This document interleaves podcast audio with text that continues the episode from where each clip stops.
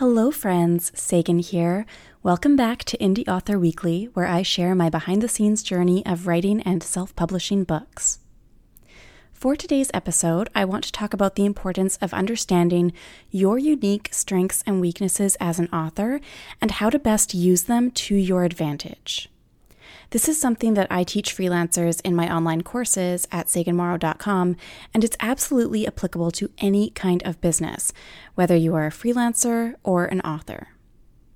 So, first of all, why bother figuring out your unique strengths and weaknesses? The value of knowing your strengths is that you can capitalize on them and highlight them.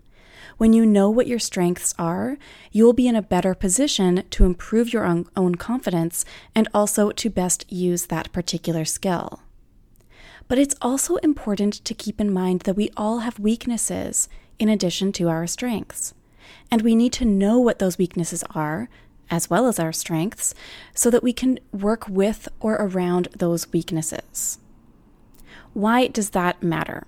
Well, if you aren't aware of your own weaknesses, they will continue to bring you down again and again. You won't ever be able to be as successful as you could be unless you know what your weaknesses are and how to best work with or around them. Here's the thing we all have weaknesses, every single one of us. It's okay to have weaknesses.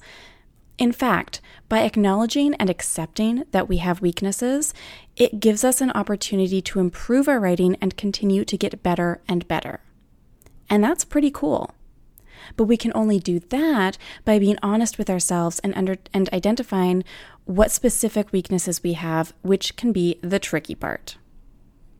Here are a few questions to ask yourself when figuring out what your own weaknesses are. Question number one what style of writing comes more easily to you? Often it's the writing that feels more natural to us, which we are also better at. Question number two What style of writing is much harder for you? Now, just because a certain writing style is difficult for you or more challenging doesn't mean that it's automatically one of your weaknesses, but simply that there's a greater chance that it is. So we're just helping to narrow things down a little bit. Question number three What do other people say about your work?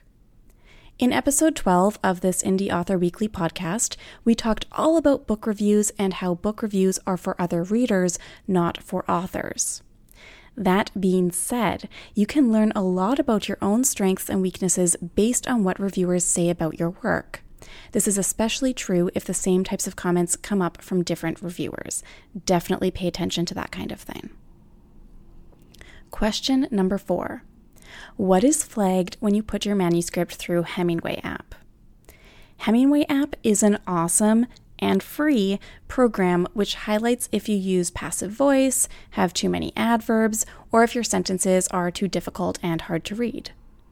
I honestly had no idea how many adverbs I use all the time until I started putting my manuscripts through Hemingway app. It was a great way to uncover that weakness.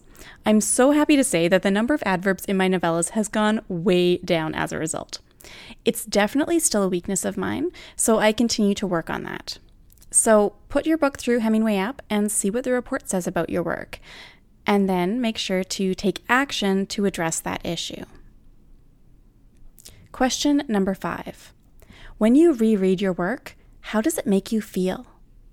This is best done if you can set your writing aside for a while before returning to it. That way, not only do you come back to your work with fresh eyes, but you'll also have some distance. So there's not that same sort of personal intimacy associated with it. You have a little bit of distance to your own writing. And therefore, you'll be able to look at it more objectively.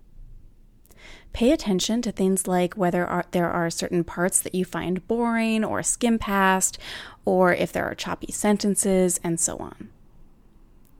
Question number six Who are your favorite and least favorite characters that you've written, and why? This is a useful question for diving into your abilities at character development. I find it very interesting when I look at my own work because I pretty much always prefer the women that I write as opposed to the men. And when I dug a little deeper into the why of this, I realized it was because the women that I write tend to be more complex than the men. in the first few books that I wrote, the men had less personality and dimension than the women. And I think that's also part of what makes She Wants More, book four in my romance series, much better than the previous three books. The men have a little more dimension, and then we, and thus we can relate to them more as readers. We can connect with them on a different sort of level. Question number seven. Which is your favorite and least favorite scene you've included in your book, and why? When you dig deeper into this question, you might learn more about the chemistry that you create between characters, or you might discover whether you have strengths or weaknesses when it comes to things like writing inner monologue, inner monologue sex scenes, arguments, and so on. By asking yourself these seven questions, you will start to have a clearer idea of what you're better at and what you need to work on. Because, of course, there's no sense in just knowing what these these issues are unless we actually deal with them right we want to we want to take action on them we want to use this information about ourselves um, and to, to our own advantage to make ourselves better now, the whole reason why I decided to do this episode on strengths and weaknesses was because I was confronted with a couple of my own just last week. Here's what happened. I was reviewing my plans for my next book, book five in my romance series, and part of that included creating promo graphics for the book. And as I was doing that, it occurred to me that I was feeling dissatisfied with how book four, which I published a month ago, doesn't fit into the same look as books five and six in my Polyamorous Passion series. So even though only book four has been published so far, I got all three book covers designed at the same time so that I would just have them ready to go for the next couple books when I'm when I'm ready to publish them. Now, as I've mentioned before on this podcast, Polyamorous Passions will be a nine book series, and it's essentially made up of three trilogies. So, because of that, I used the same models on the covers for the first trilogy of books one to three, and that works well. There's nice cohesion.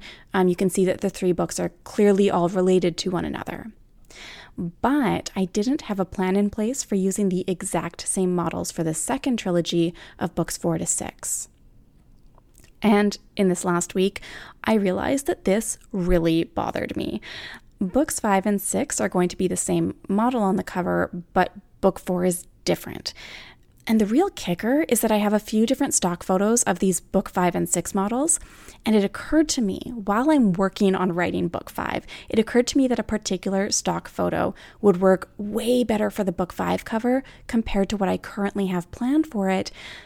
But I also really loved the original book five cover. It's, it's really nice. I really liked it. So when I figured all of this out, I thought, okay, I need to do something about this. So I reached out to my designer and I asked if we could scrap the original cover for book four altogether. They agreed to swap the book four cover out for the planned design that we had for book five and to use the new stock image that I like for book five. So basically, right now, we're sort of looking at ensuring that there is the same cover models, the same stock photos for all three covers in the trilogy so that there is more of that cohesion. And now that we are swapping out the original idea for book five into the book four cover, that means that we can use this new stock image that really associates with a particular scene in the book for the book five cover. Now, I know that this could get a little complicated hearing me talk about this, talking about all the different cover designs. So, if you are a visual person and you're wondering what all of these covers look like and how they fit together, you can check them out on saganmorrow.com/books. And if you want to see the side by side of the original book four cover and the new and improved book cover for it, then I'll have both of those in the secret version of this podcast, which you can access at saganmorrow.com slash audio. So you can see what the original cover looked like and what the new one is going to look like. Okay. So, why am I telling you this story today when our focus is on strengths and weaknesses? It's because one of my greatest strengths is that when I come up with an idea, I take action on it. I am a very action oriented person. I have no problems with following through or committing to a project. But the slight problem that comes into play here is that sometimes it means I have to redo work because I moved too quickly on a project. I got so excited about it, I came up with a plan and I implemented right away. And then I realized that things need to sort of change.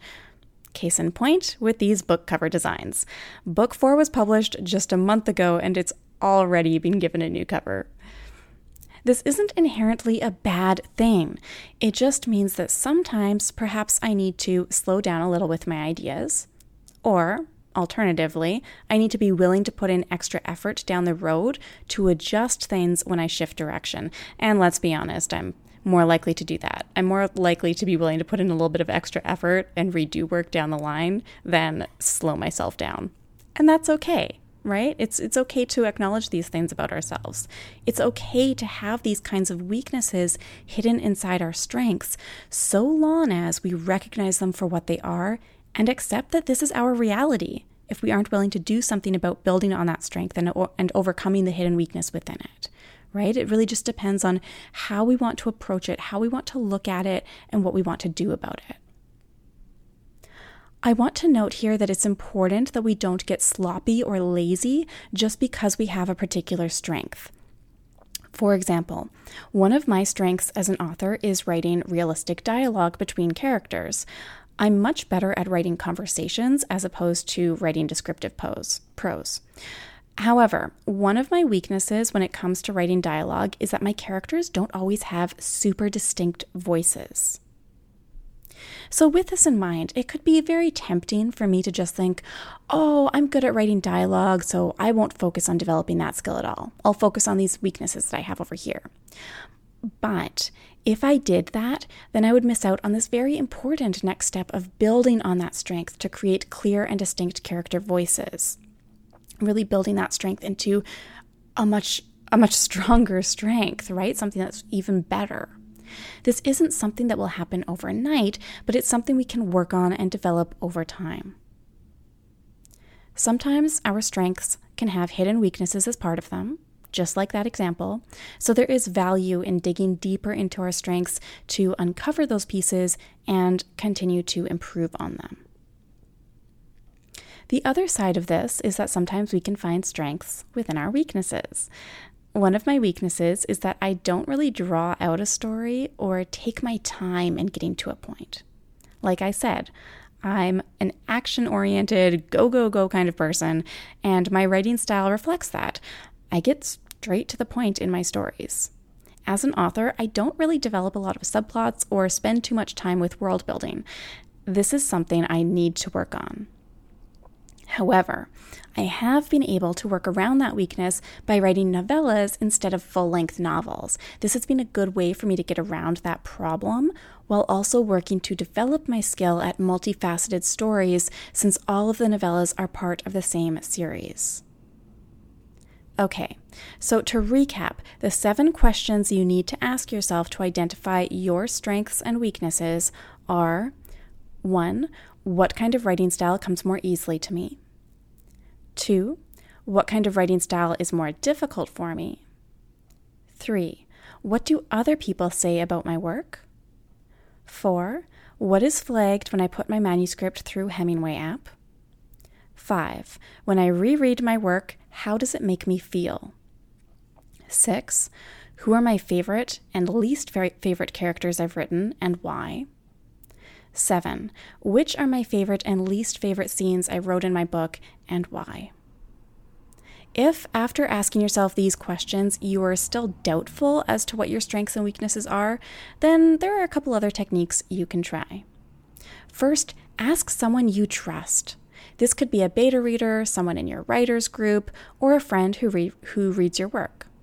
Now, if you find that people aren't very forthcoming about your weaknesses, which can, of course, sometimes happen, then a good way to approach it is by saying, Something, something that I think needs work in my stories is XYZ. Did you notice that while you were reading the book? So basically, by, by approaching it from this sort of angle, um, you're giving them something to work off of so that they feel more comfortable in providing you with that constructive criticism that you so want and need. The next technique is to search for strengths and weaknesses that other authors have when you read their work. It can be much easier to identify strengths and weaknesses when we have that distance and we aren't trying to analyze ourselves, right? If we try to analyze other people, we can see those strengths and weaknesses much more easily. The more that you can pinpoint what strengths and weaknesses other authors have, the better you're going to get at recognizing strengths and weaknesses in general, which you can then apply to your own work. Plus, when you look at what strengths and weaknesses other authors have, you can go back to your own work and try to see whether you too share that strength or weakness. It makes it easier to identify when you see it in someone else first. A word of caution when you are doing this, just be sure that you are not comparing yourself to other authors. This, exp- this exercise isn't about comparisons or judgments at all, it's entirely about a learning experience. Okay, once you've figured out what your strengths are, that's great. You can play to them and build on them. But what about your weaknesses? How can you navigate those? Here are a few ways to work with or around your weaknesses. First, as I mentioned earlier, look at what opportunities you can make from your weaknesses. If you aren't very good at writing descriptive scenes, maybe you should get into screenwriting. If you aren't very good at writing a lot of subplots, then maybe you should focus on shorter stories. There's almost always some kind of strength that can be found in any weakness simply by shifting our perspective on it. Think outside the box. The second way to navigate your weakness is to face it every day. So, this is in contrast to the tip that I just mentioned, but it's still a good strategy to try. For example, since I need to improve on expanding my stories and incorporating more subplots, I'm working on a few full length novels behind the scenes, which won't be published for some time. so I'm trying to improve on that skill without rushing it too much, and you can do the same. Oh, I need some water. okay, lastly, when it comes to working with or around your weakness, do research and take training on it. Maybe this includes working with beta readers or reading books on the subject or taking an online course or attending an in person writer's workshop and so on. You can also hire someone. For example, if you're good at the creative side of writing, but your sentence structure or grammar or spelling need a lot of work, then you would definitely do well by hiring editors at various stages of your book project. Basically, the idea here is to improve on your weaknesses by getting outside help, whatever that happens to look like. You don't have to go it alone. Keep in mind, our strengths and weaknesses do not exist in a vacuum. Understanding our strengths and weaknesses and identifying whether or not something is a strength versus a weakness often comes down to perspective and how we want to approach it. You will be able to find weaknesses in every strength, which means you can always make your strengths even stronger. And you will always be able to find strengths in every weakness, which means you have it in you to improve upon those areas. And that's pretty cool. That's pretty powerful. It can feel scary to analyze our work and to figure out our unique strengths and weaknesses, but there is that power in it. The more that you know this about yourself, the more you can do something about it. You will be able to create more opportunities for yourself. You will be a better writer, and your readers will enjoy your work that much more.